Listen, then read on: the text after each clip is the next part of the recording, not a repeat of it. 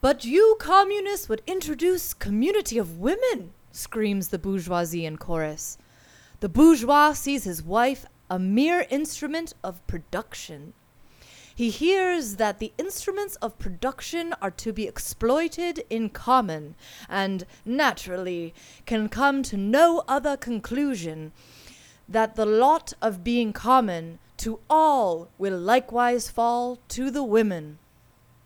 He has not even a suspicion that the real point aimed at is to do away with the status of women as mere instruments of production.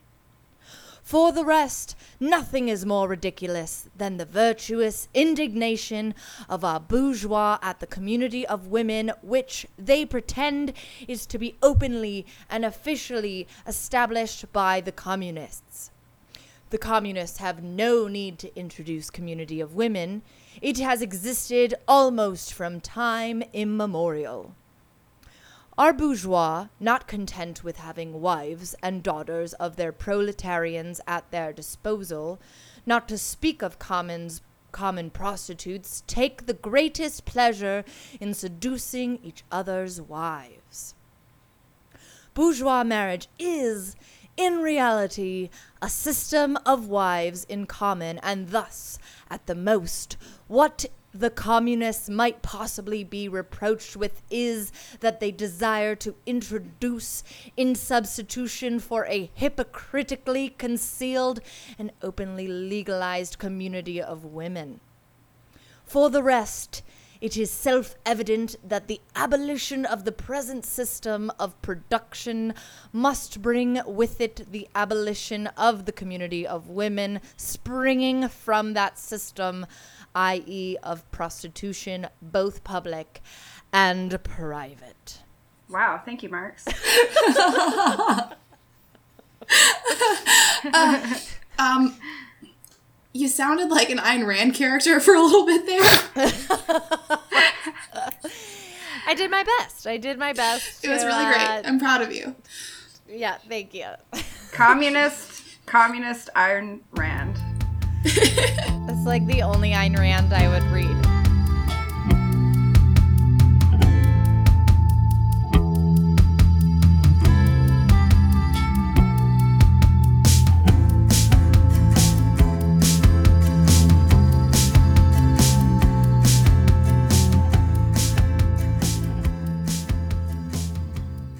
Welcome to yet another episode of Season of the Bitch, the leftist podcast where men can't interrupt us.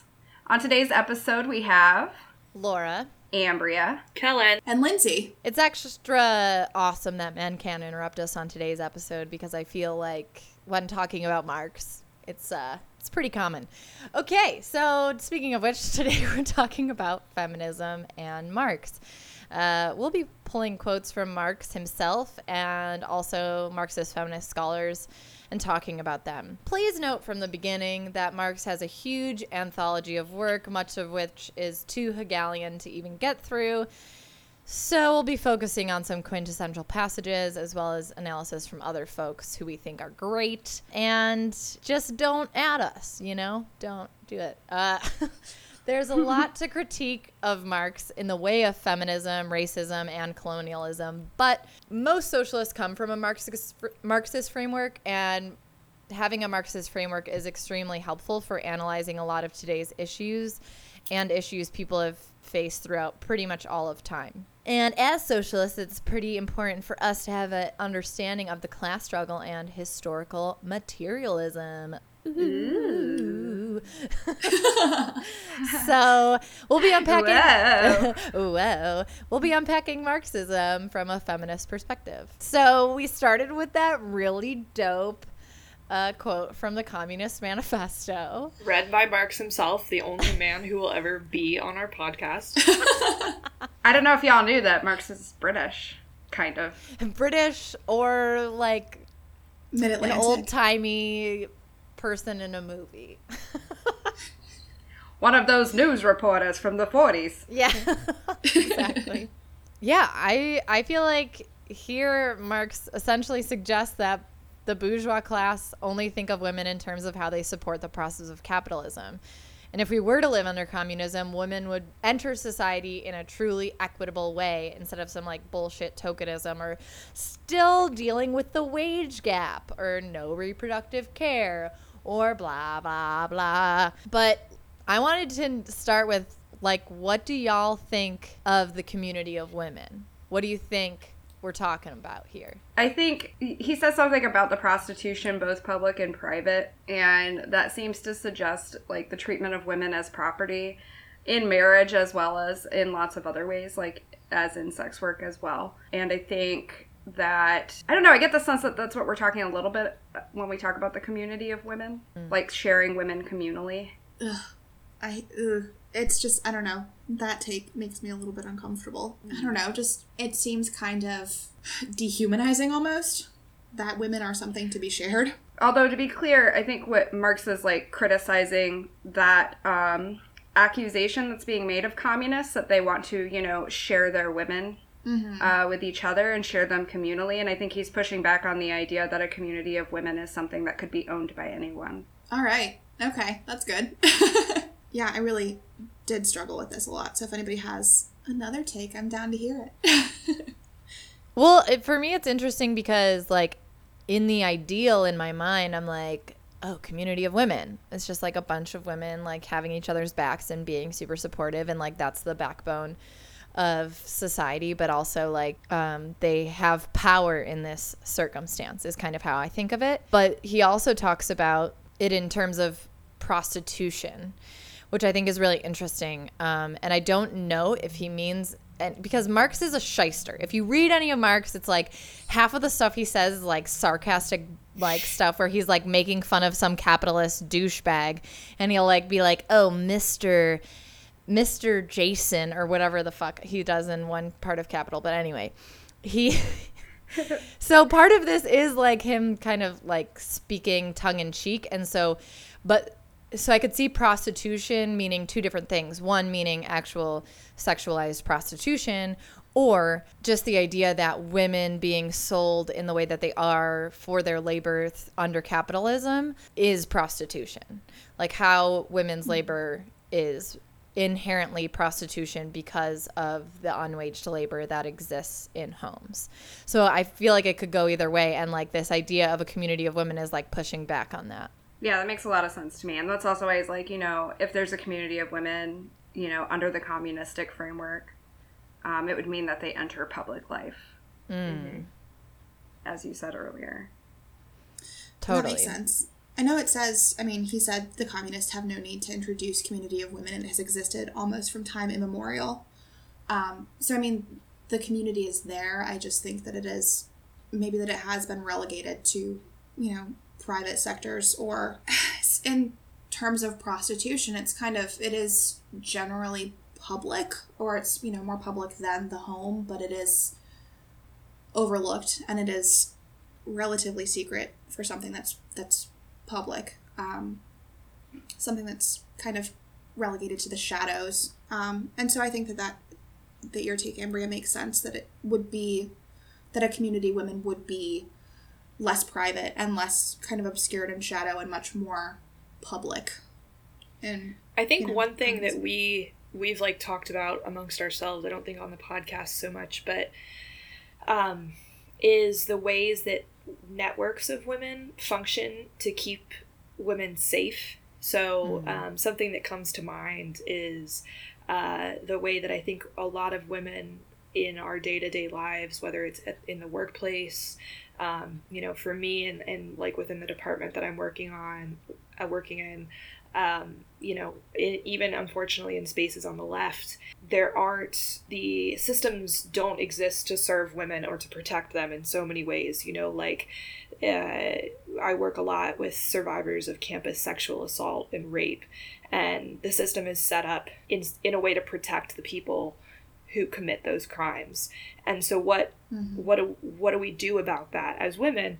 The answer is that we develop networks and communicate sort of not out in the open but under the cover of, you know, private conversations, whispers like in hallways about, you know, who isn't safe, like who should you watch your drink around? um, mm-hmm. don't get a, don't be alone with the boss that kind of thing and that the the power that men hold in so many different areas of our society and the desire to hold on to that power and reinforce that power means that for a lot of these kinds of conversations we do form communities of women but we do it in a way that is secretive sort of under like you said lindsay under the cover of darkness or whatever. Um, and i think that one way we can think about this passage from Marx is the idea that when you have these hierarchies in society, class hierarchies, but also hierarchies of gender are broken down, then women can come out of the shadows with their accusations and be taken seriously um, when they talk about sexual violence or domestic abuse, mistreatment of any kind, really, by men. I think that also gets to some of the societal labor that women do for each other, which we'll yeah. be talking about a lot more later. Um, but I think it's worth mentioning that, like, the fact that the culture is still that women need to protect themselves and women need to watch out when they're alone with their bosses and women need to, like, have each other's back in these ways instead of from a very young age teaching men not to behave in these fucking terrible and don't be a scary rapist. ways. Right. So we'll definitely, you know, talk about that more later in the show too. But back to Marx, you know, Marx and his goodness. Uh, at least for now, we'll talk about some shit that Marx is like, what? Um, so Marx was hopeful that capitalism would lay the groundwork for a communistic society um, in which there exists, quote, a new economic foundation for a higher form of the family and of relations between the sexes. Um, and that's in capital. And um, if you listen to our first episode, which you should, um, we noted or we talked a lot about a woman named Silvia Federici. And she says that Marx could have never presumed – uh, that capitalism pays, paves the way for human liberation through communism if he had looked at history from the viewpoint of women. And I think this is a contention that there is with Marx from a feminist Marx perspective. Um, I'm still grappling with this argument of hers uh, because, you know, it's not like Marx considers capitalism a stepping stone because it's a great system, although obviously he did believe that there were certain things about it that enabled that step to happen. In his framework, it's capitalism's unique and ever expanding exploitation of workers, so bad thing, um, that leads to the development of class consciousness so, like we say in the first episode, like you just said, uh, Federici is really challenging more than Marx's stance on women. Um, she's challenging the ways he says the worker might actually come to realize their own ex- exploitation. Exploitation. Um, she argues that the worker was already aware of this at the implementation of capitalism, uh, and that in fact capitalism over time made workers less aware of their exploitation than they were mm. at its beginnings. Mm. Um, but many thinkers have kind of talked about the reasons that people oppressed by capitalism and all the other power dynamics that prop up capitalism, why those people are in a special position to gain understanding. Um, Frantz Fanon's Black Skin, White Masks comes to mind, Paulo mm. Freire's Pedagogy of the Oppressed, W.E.B. Du Bois. All these thinkers talked about how those who are oppressed understand both themselves and their oppressors in the way that the oppressor does not, or in a way that the oppressor doesn't. And because of that, they have the opportunity to have a more complete picture of the world. Um, Freire talks about how this can lead to adopting the oppressor's mentality and maybe becoming an oppressor yourself or just believing, you know, that that system is something that makes sense. Um, but he also says at the same time, if people begin to learn about the world, recognize, you know, it's a human creation. Uh, you know, it's not necessarily a natural order, it can be changed. Mm-hmm. Um, they start to recognize their potential power to be part of that.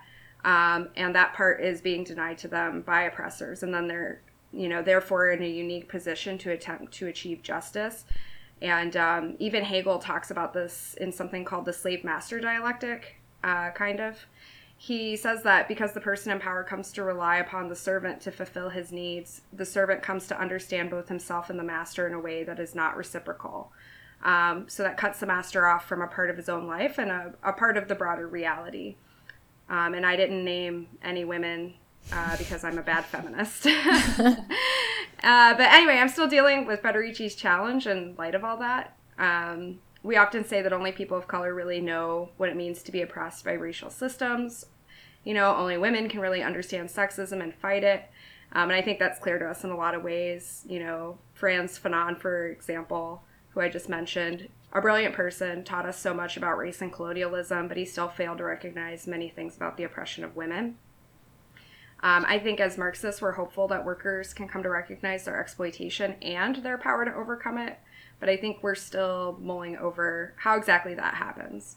And I'm sorry that's really long, but no, it's super helpful.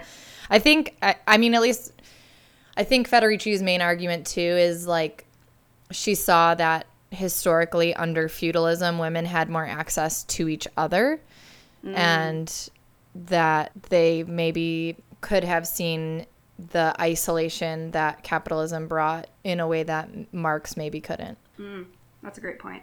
Mm-hmm. Throughout Capital, Marx details uh, the horrors mainly of the factory system because that's kind of his whole thing. That's where he like develops the idea of the working classes from either the field or the factory, but mostly the factory.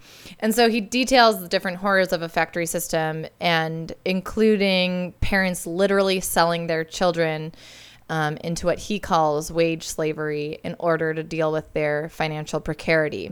And he talks, he, he specifically calls a parent a slave dealer um, when they do this. And he makes a comparison between children's labor and the quote, Negro slaves that were formerly to be read in advertisements in American journals. So he, uh, for me, it feels like slightly problematic that he kind of goes into that. And uh, I know Callan had some stuff she wanted to say on that. Well, I spend my days literally uh, reading the uh, inquiries for slaves that were formerly to be read among the advertisements in American journals.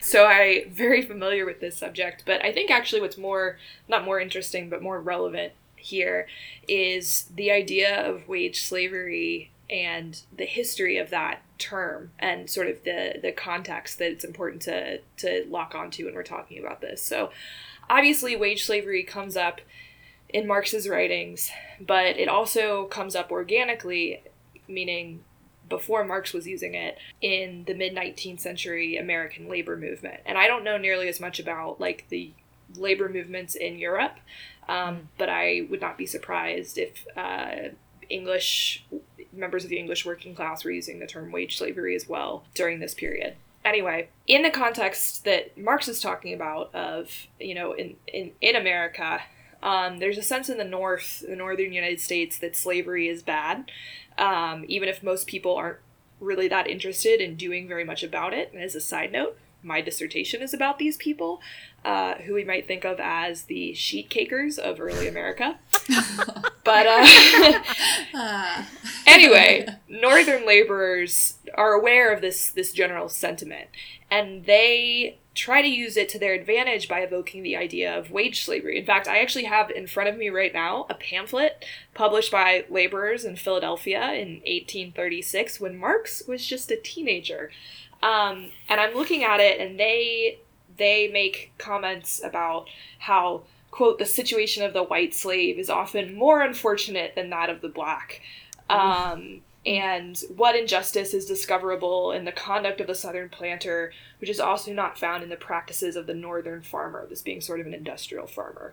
Um, mm. They are both tyrants to the utmost of their abilities. They also make an interesting point they say that the slaveholder supposes himself bound in justice to support the blacks who are worn out in his service, meaning that um, slaveholders in the South, if you're if slaves become too old to work, they're expected to you know feed them and keep you know giving them a place to sleep and live until they die, which is obviously not the case in northern oh, plantations. Yeah. So, anyway, this idea of wage slavery was really popular um, and used popularly in, in the labor press in um, the northern states uh, in the 1830s and on through the rest of the 19th century. But there's a problem with making these kinds of claims. Besides the fact that saying like white wage slaves are even worse off than black slaves, you know, being really problematic on its face, Southern slavery apologists actually pick up on this language and parrot it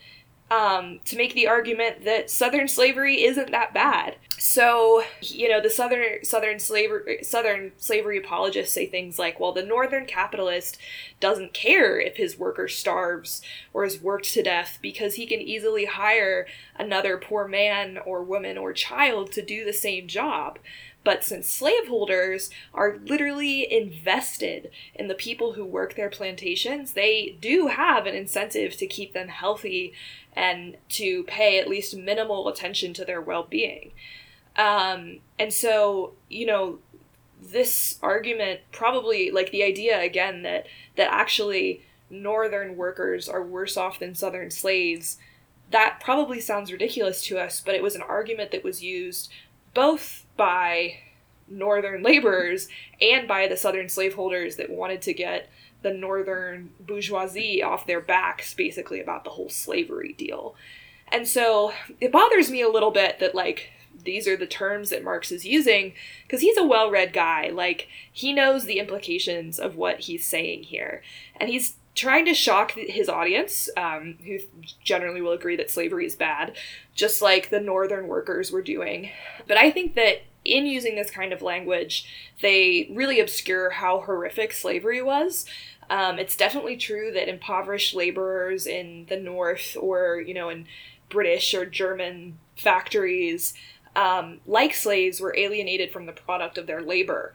But slaves themselves were considered property, and that difference seems to me to be just so important. So, yeah. there you go, guys. For fuck's sake. I um yeah, it's funny you say, you know, it sounds preposterous preposterous to us that they might compare, you know, white workers in the north uh, to black slaves in the south and suggest that, you know, the white workers are worse off. But I mean, we see this right now even with the um, the whole narrative around the Irish were slaves and they were actually way worse off oh than God. slaves were. That is like super popular with slave apologists right now in our contemporary moment. Um, and I don't know if people have read about this, but of course it's a complete it's completely mythological. There were, you know, Irish who were indentured servants. There were many things that were unjust about the system, but it's absolutely not comparable to chattel slavery. Right. I think there's it's important to recognize that like certainly many Irish immigrants were oppressed coming to America. Northern laborers were absolutely oppressed people, but I don't think it's necessary for every victim of oppression to like have to compare themselves to slaves, to African chattel slaves. Like, well, at, sorry, go ahead. yeah, yeah, yeah. That it's like they chose to come here generally. Like that simple fucking fact alone, like people were leaving and i know there was a lot of shit like they could be considered refugees but they still there was like just the fucking fact that they were not taken from their home by force oh my god I don't know. Yeah, some just to I don't really want anybody to jump on us on this, so I will say that there were certainly, especially children, who were kidnapped and like brought into indentured servitude in America. Right. But again, like that's terrible. Like that's really really shitty. But you also get your freedom after like 7 years and then your children aren't enslaved. So there's huge differences. Um, and everybody's like, you know, in some way or another kind of a victim of the system and like capitalism, early capitalism and like exploited exploitative systems even before real capitalism forced people to come to America certainly, but again, different situation than being put on a slave ship. Yeah, so. I mean, context matters. These details matter. I mean, this makes me think of, you know, a lot of times when we talk about feminism, we talk about how, you know, sexism hurts men too in all of these different ways, but it's important to recognize that it, although sexism does hurt men, at the end of the day, um, it is it is men as a group that benefit from sexism. Yeah mm. Uh, mm. and it is women that are oppressed by it. And I think, um, you know, maybe as a white person, a black person was mean to you, but at the end of the day, uh, racial differences are used to give white people supremacy. And I think we get into a lot of difficulties when we want to use concepts universally.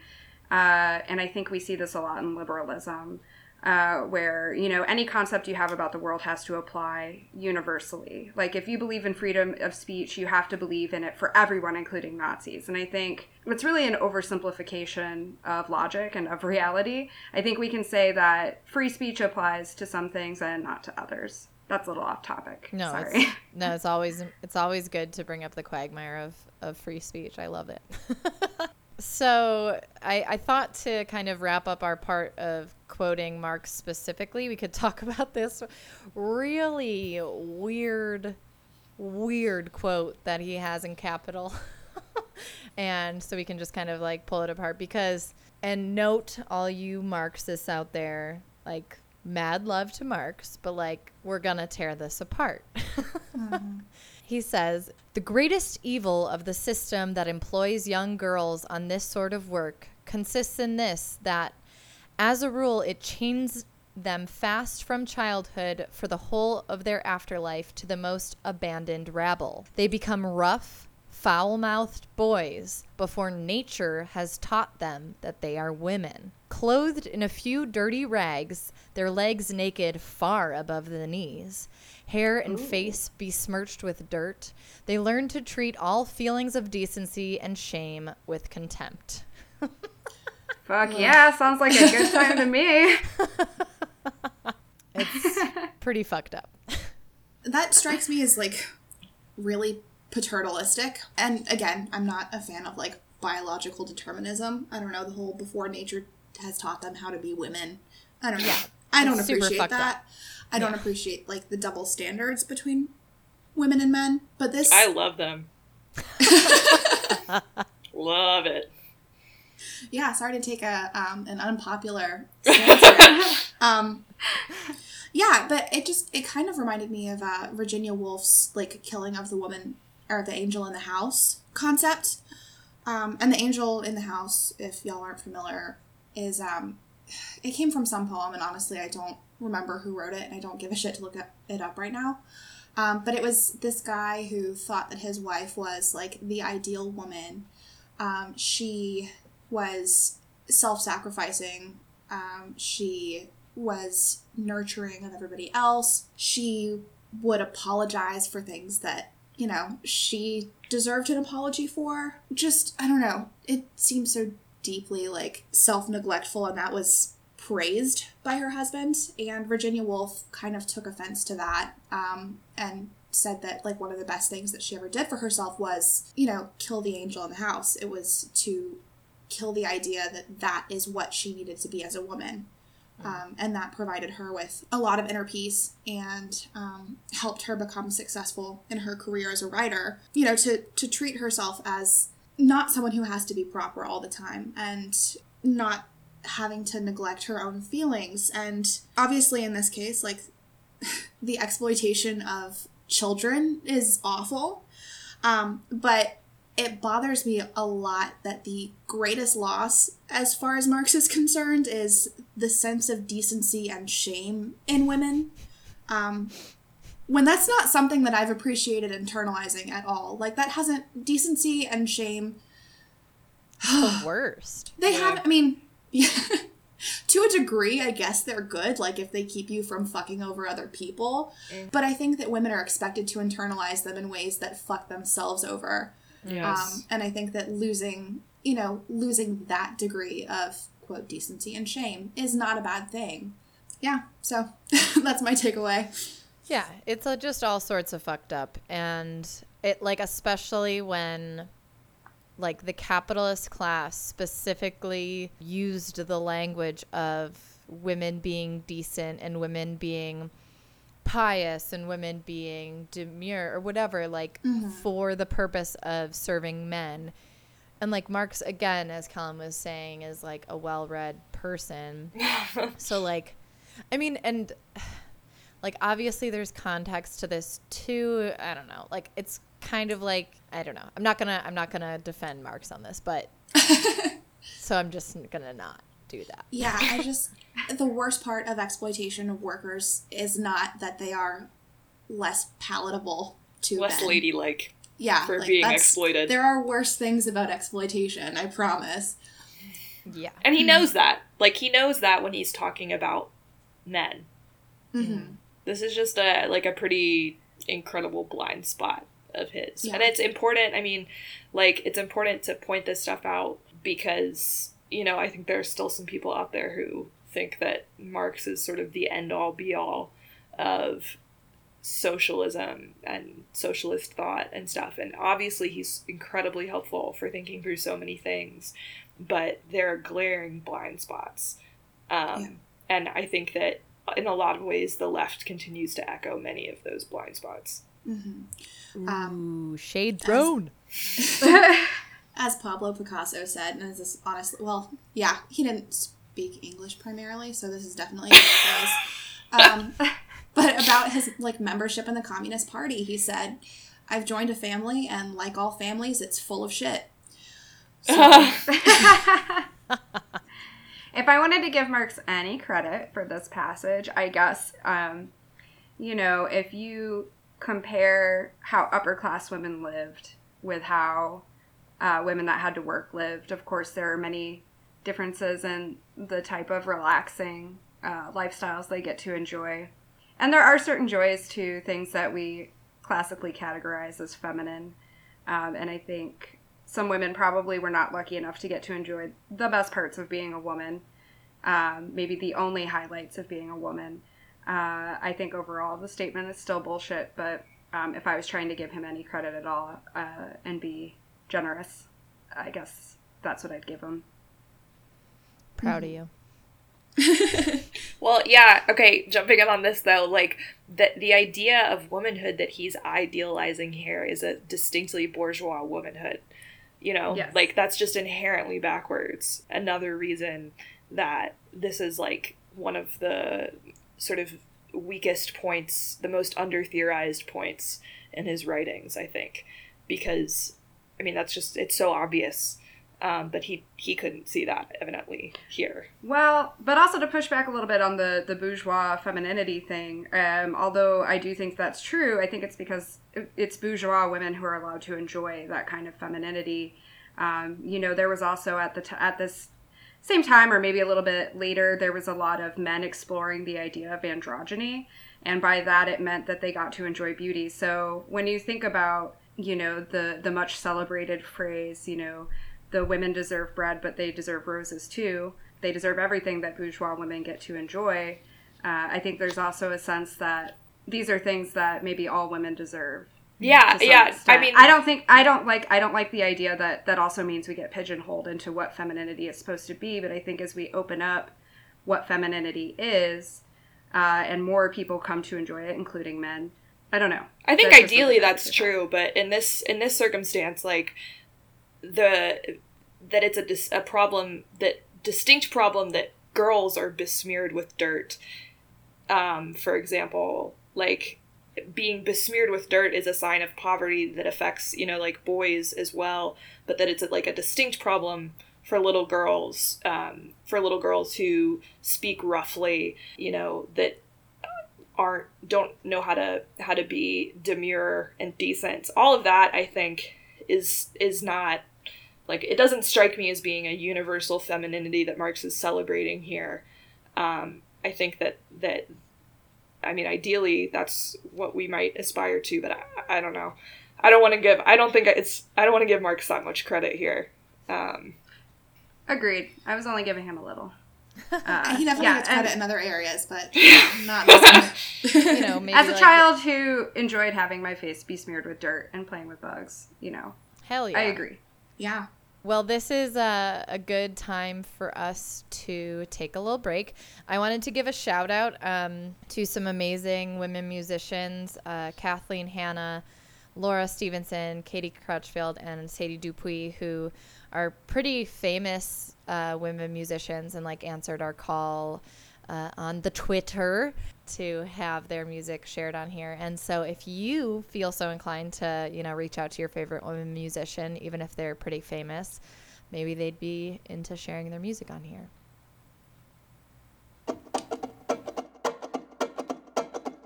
While we go down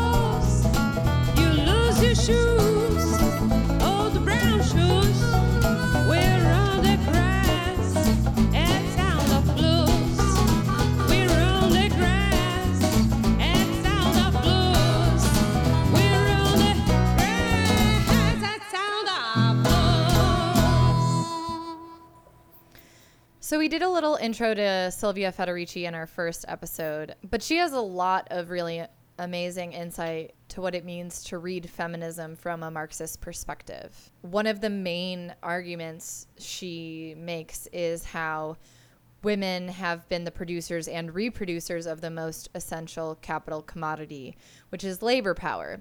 And when I was like reading this, I was getting super fired up and I was like, if we're to look at it this way, women control, well, not actually because we don't have the power, but we technically control the entire future of labor power. So everyone hold on to your ovaries because it's going to be a bumpy ride. And there is now a moratorium on ladies having babies until the revolution. uh, I mean, I'm just saying, like, from the perspective of, you know, she, she makes a pretty, pretty critical claim that Marx never imagined that women could uh, refuse to reproduce as part of the class struggle. And like that agency that we actually have is is one of the most possibly show stopping class struggle maneuver I think Kellen has mm-hmm. something to add. I didn't want I didn't know if anybody wanted to jump in there. Yeah. Well, I think this would be like a good point to to sort of think critically about trans women and where they fit into this question of reproduction because, you know, we're talking now about the literal reproduction, ovaries, etc. Uh, and obviously, not all women right. And also have ovaries. You know, some men can have children. Right. So, one of the reasons that I think that our system is so threatened by trans- transgender folks or non binary folks or gay folks is that they threaten the system at its very foundation, the foundation that Laura was just talking about. As she said, all of labor power essentially springs forth from the womb. So, if you're even if you're a cis lady, but you're a cisgender lady who wants to get it on with other ladies, you're not putting your womb to use. So, of course, lesbian relationships. of course, lesbian relationships are attacked in the same way that, you know, men who uh, have sex with other men, even if we're just talking about cisgendered people here, that's threatening because men are subverting both gender expectations and also the very basic expectation that they will impregnate women, impregnate women uh, to produce, again, more labor power. Um, but if we're talking about transgender people, there are even more layers of, you know, quote unquote transgression. Um, sort of different, another level of subversion of what it means to be a man or a woman by traditional standards. The more that transgender people are accepted as having the gender that they claim, the more rigid the system that says or sorry, the more the rigid system that says people with ovaries are primarily baby makers falls apart. If we can be gender queer or non binary, meaning we don't even claim, you know, womanhood or manhood, um, but renounce them both or accept parts of accept parts of both as we reject the idea that we have to be labeled men or women that's even more dangerous because again it's undermining the idea that women are people with ovaries who have a very specific job in society, and that is literal reproduction. Um, and so, all of this I think is really important to keep in mind when we're discussing feminism, especially Marxist feminism. Mm-hmm. Um, and it's why I think that feminism that rejects transgender people as valid or doesn't take their concerns into consideration is a bankrupt feminism.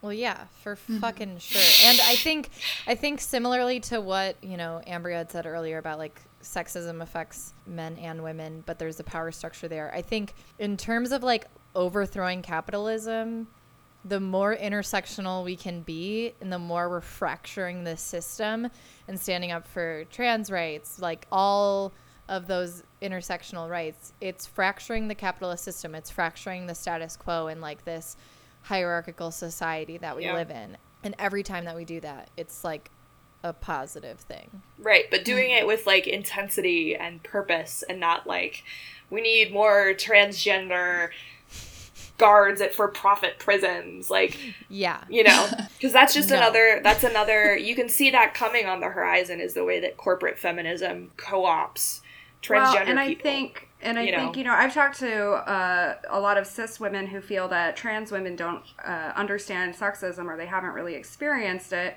But I think in reality, you mm. see, if we look at like um, how much violence trans women are subjected to, especially yeah, yeah. Um, when you think mm about all the narratives around the fear of a trans woman uh, tricking you into having sex with her and things like that. I think um, what you see is a very extreme misogyny and sexism because it has to do with men's right to control what they think women should be and what is an acceptable what is yes. an acceptable woman Absolutely. and i think when you see mm-hmm. liberal narratives uh, where we get things like oh we just need more trans women guards and stuff like that um, i think what you're seeing too also is the narrative of the acceptable trans woman like a, a woman right, who yeah. um, is passing or you know beyond that is someone that cis men simply must admit is attractive enough for them to allow her to be considered a woman. Yeah. Mm. that's a good point ambria i guess that's probably um, a good place to throw in that piece from it's also from the rosa remix package which we talked about in the first episode. Um, but this is an article by nancy holmstrom and it also discusses you know reproductive freedom of women. Nancy holmstrom is a uh, she's a writer at jacobin. She is um, a professor at rutgers university. Um, and she wrote this article let's see i have it pulled up in front of me. Um, it's rosa luxemburg a legacy for feminists. But she says that like one of the major distinctions between socialist feminism and liberal feminism is well abortion rights are you know they're very important to both forms of feminism to hopefully all forms of feminism. Although I think that there are some feminists who don't think that it's not only don't think that it's necessary, but also don't think that it's moral. Regardless, abortion rights are generally accepted as uh, a priority in a feminist movement because reproductive control is really important for self determination. Um, but the difference between socialist feminism and liberal feminism is that socialist also, feminism also recognizes that there are more factors at play in reproductive control, mm-hmm. such as access to birth control, access to medical care, um, access to child care, and yeah. um, a living wage, um, an equal wage. Because if you can't decide, you know, that you don't want to get pregnant and take measures to avoid it, then you don't have reproductive control. If you can't afford, you know, abstract obstetric services, you can't afford to give birth. Um, if you can't afford childcare and you don't have a living wage, yeah, then you're kind of SOL. Like you don't really have options for. I mean, working is going to be a problem because you know you need money to live, but you can't afford childcare, and you can't afford childcare because you don't have a good job. So it's I don't know. It's just a vicious cycle, and you know, socialism addresses all of those. You know, um, right and they're all very very integral in actually having reproductive control beyond just having access to abortion so i think that um, there's i don't know i have some issues with a single issue feminism in that like abortion is the reproductive issue that feminists tend to hang their hats on when in a lot of feminist traditions they don't look beyond those single issues and see the problems that both cause and result from that single issue so yeah. just wanted to make that point.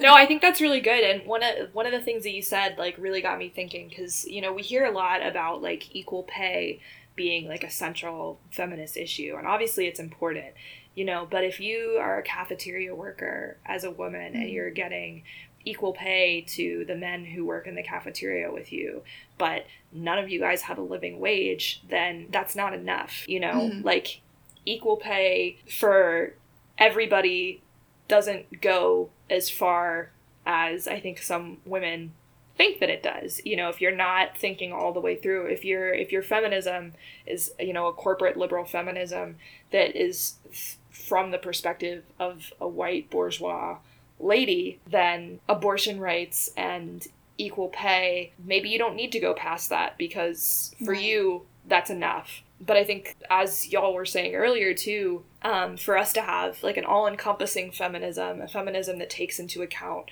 the people who are at like the axes of oppression in our society, you know, and that would probably be trans women of color, you know, that demands more from us and mm-hmm. demands that we take a much broader look at society. I think that's that's where, like as Lindsay was saying, like socialist feminism becomes such an obviously superior obviously perspective. superior. Absolutely. I think this is a good um, segue into um, the socialist feminist writer Johanna Brenner. And people are often aware of the feminist economist argument that women have two shifts one with wages, um, that's their like nine to five job or whatever, um, and one is caretakers in their home. Mm-hmm. However, many more feminist scholars, including Johanna Brenner, have brought to attention a third shift the societal and community builder. Women often carry the burden of shouldering the societal labor that comes from creating a cohesive, or at least somewhat cohesive, community. Um, and Johanna Brenner calls this social reproduction. She says that when Marx is talking about collective labor, he was mainly thinking about the production of goods. And Marxist feminists argue that this extends into how socially necessary labor is organized and how society is organized on an everyday basis. And women were just like, yeah, I'll, I'll do this. They were like, okay, we've been assigned the responsibility of this work through the division of labor. Mm-hmm. Um, and so it's not necessarily a choice, but it is a need that that women have often taken on taken on in society. Yeah, I think there's an old saying that goes, um, a man may work from sun to sun, but woman's work is never done. Um, and I think that a lot, just all the time.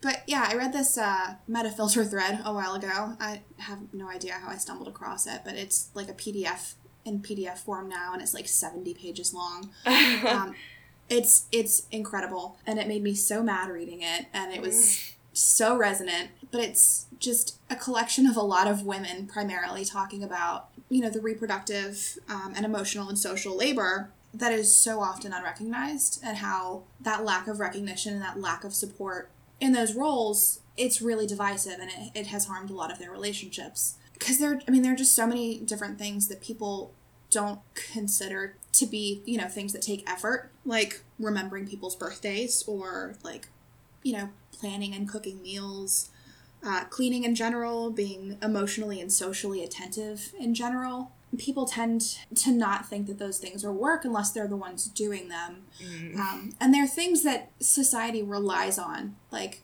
society needs people to maintain social relationships. Um, and those are, I mean, those are just some of the most basic examples of you know, social reproduction and reproductive labor and things like that. But it also expands to organizing because I know that, I mean, especially this group of women here, every single one of you is like, y'all put in so much work behind the scenes and it's incredible and it's so inspiring. And I've heard each and every one of you mention like just how men have kind of taken the spotlight in situations in which you've put in work. And, um, I have no idea what you're talking about. yeah. hmm. And in those cases, it looks like the man did everything, but like, I mean, it wouldn't be possible without you, you know? Thank you. So. yes. And uh, another incredible feminist socialist author writes about this whole same thing in a, in a little bit of a different way. But Barbara Ehrenreich, uh, she's an American author, political activist, she wrote nickeled and dimed and she went like deep undercover oh yeah. uh, and kind of was just a general badass. She she was a prominent figure in the 80s and 90s for the democratic socialists of america.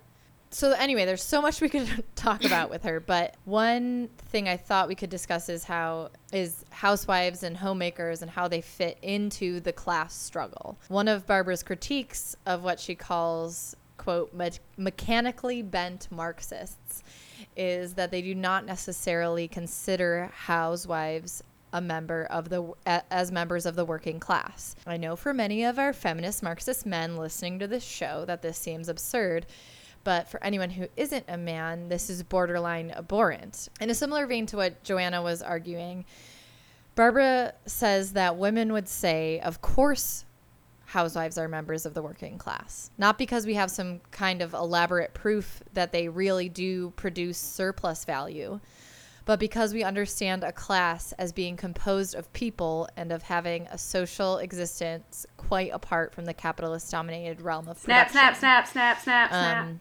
Sorry. yeah.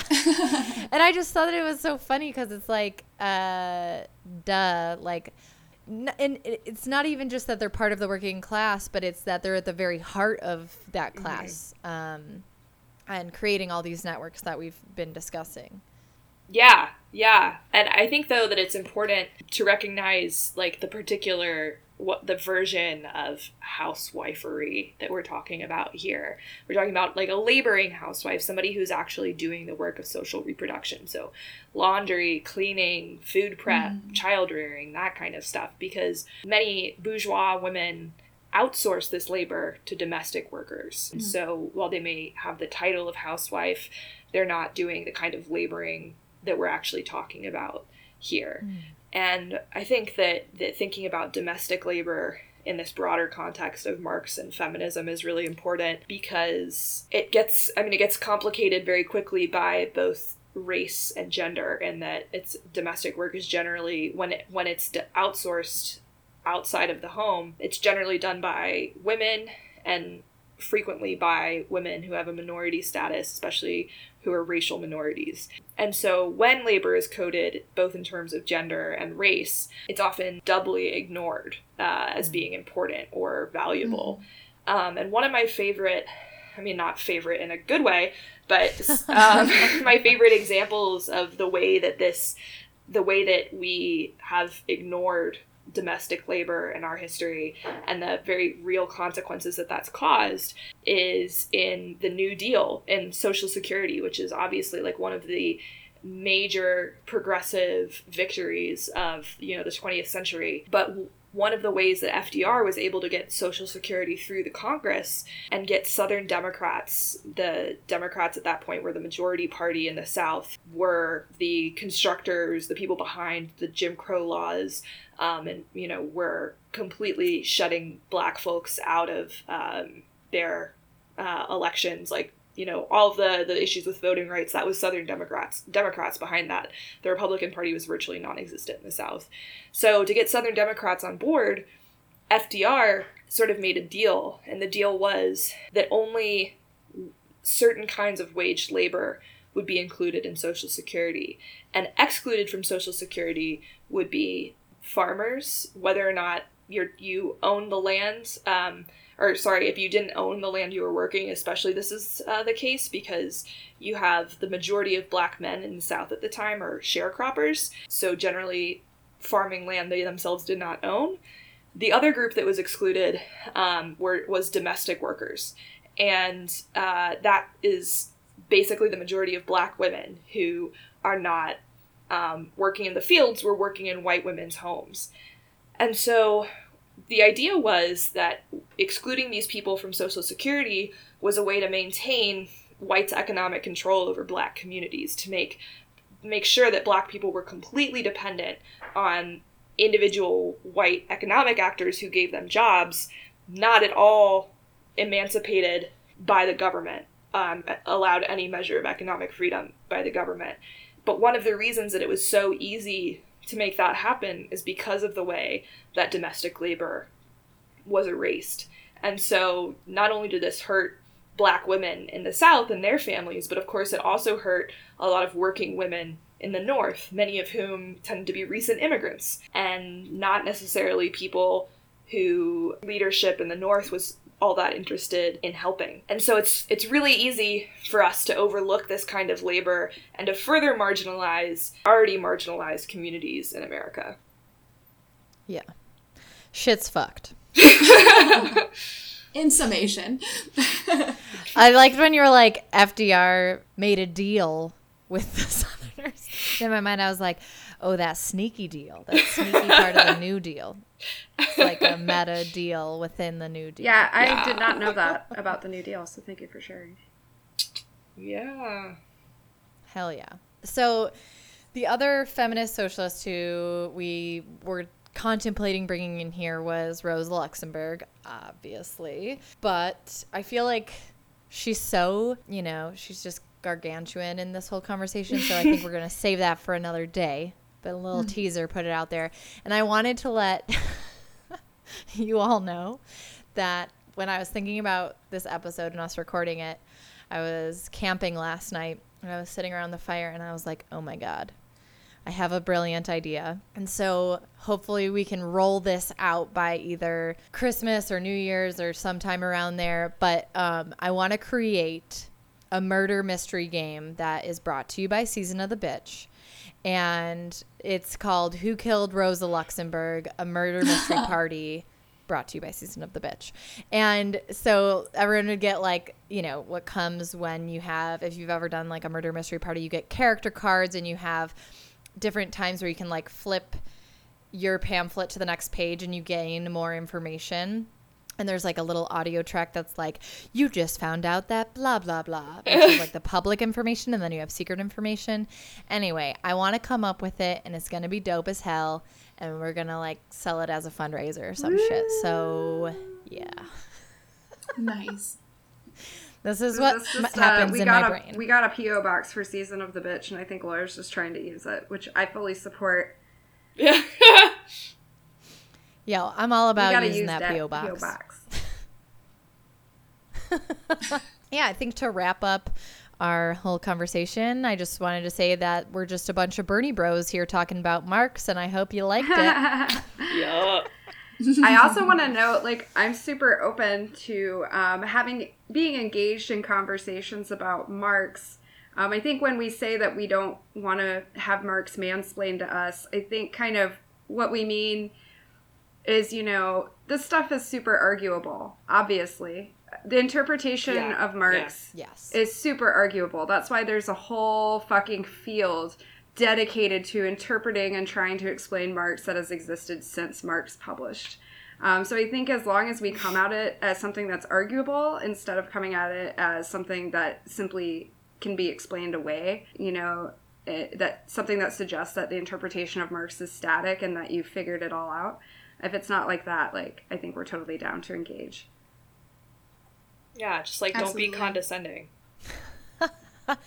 yeah. Well, thanks, y'all. Thank you. Thank you so As much. always, if you are a non woman or many non women and you have music to submit to us, please email us at. s- Non-woman, a non-woman, or many Oh, non-men. oops. Ah, We don't want I any non-man. Non-man. Sorry to Non-man, confuse everybody. We want non-men or many non-men. And if you have music to submit to us, please email us at seasonoftheb at gmail.com, just the letter B. And then also you should follow us on Twitter and tweet at us. And if you're a guy, tweet us dish pics at uh, at season of the bee. You can also send us uh, dish pics on our Instagram at Season of the Bee. And uh, while you're at it, just, you know, subscribe to our Patreon. Um, give us your money. Can I make one note about the dish pics that I think is really funny that I've observed? Yes. So, in my mind, when we first said, hey, send us dish pics, I find that men did something that they also do with dick pics, which is like, I may, in the right circumstance, deign to look at a nude picture of a man, but I don't want to only see the dick. Like, that's kind of ridiculous. But men also, and when I thought, hey, I would like to see dish pics, I thought of, you know, pictures of men washing dishes. Yet all the pictures that men send are just racks of dishes. Similarly to how when It's men send dick pics, it's just the dick. I love it. Uh. Also, what is hashtag FF? Follow Friday. Follow Friday. All right, cool. Cool, cool, cool. All right, I Love love you you. guys. All I'm right. glad we could have this talk today. Me too. Bye. Love you. Bye. Bye. I love you.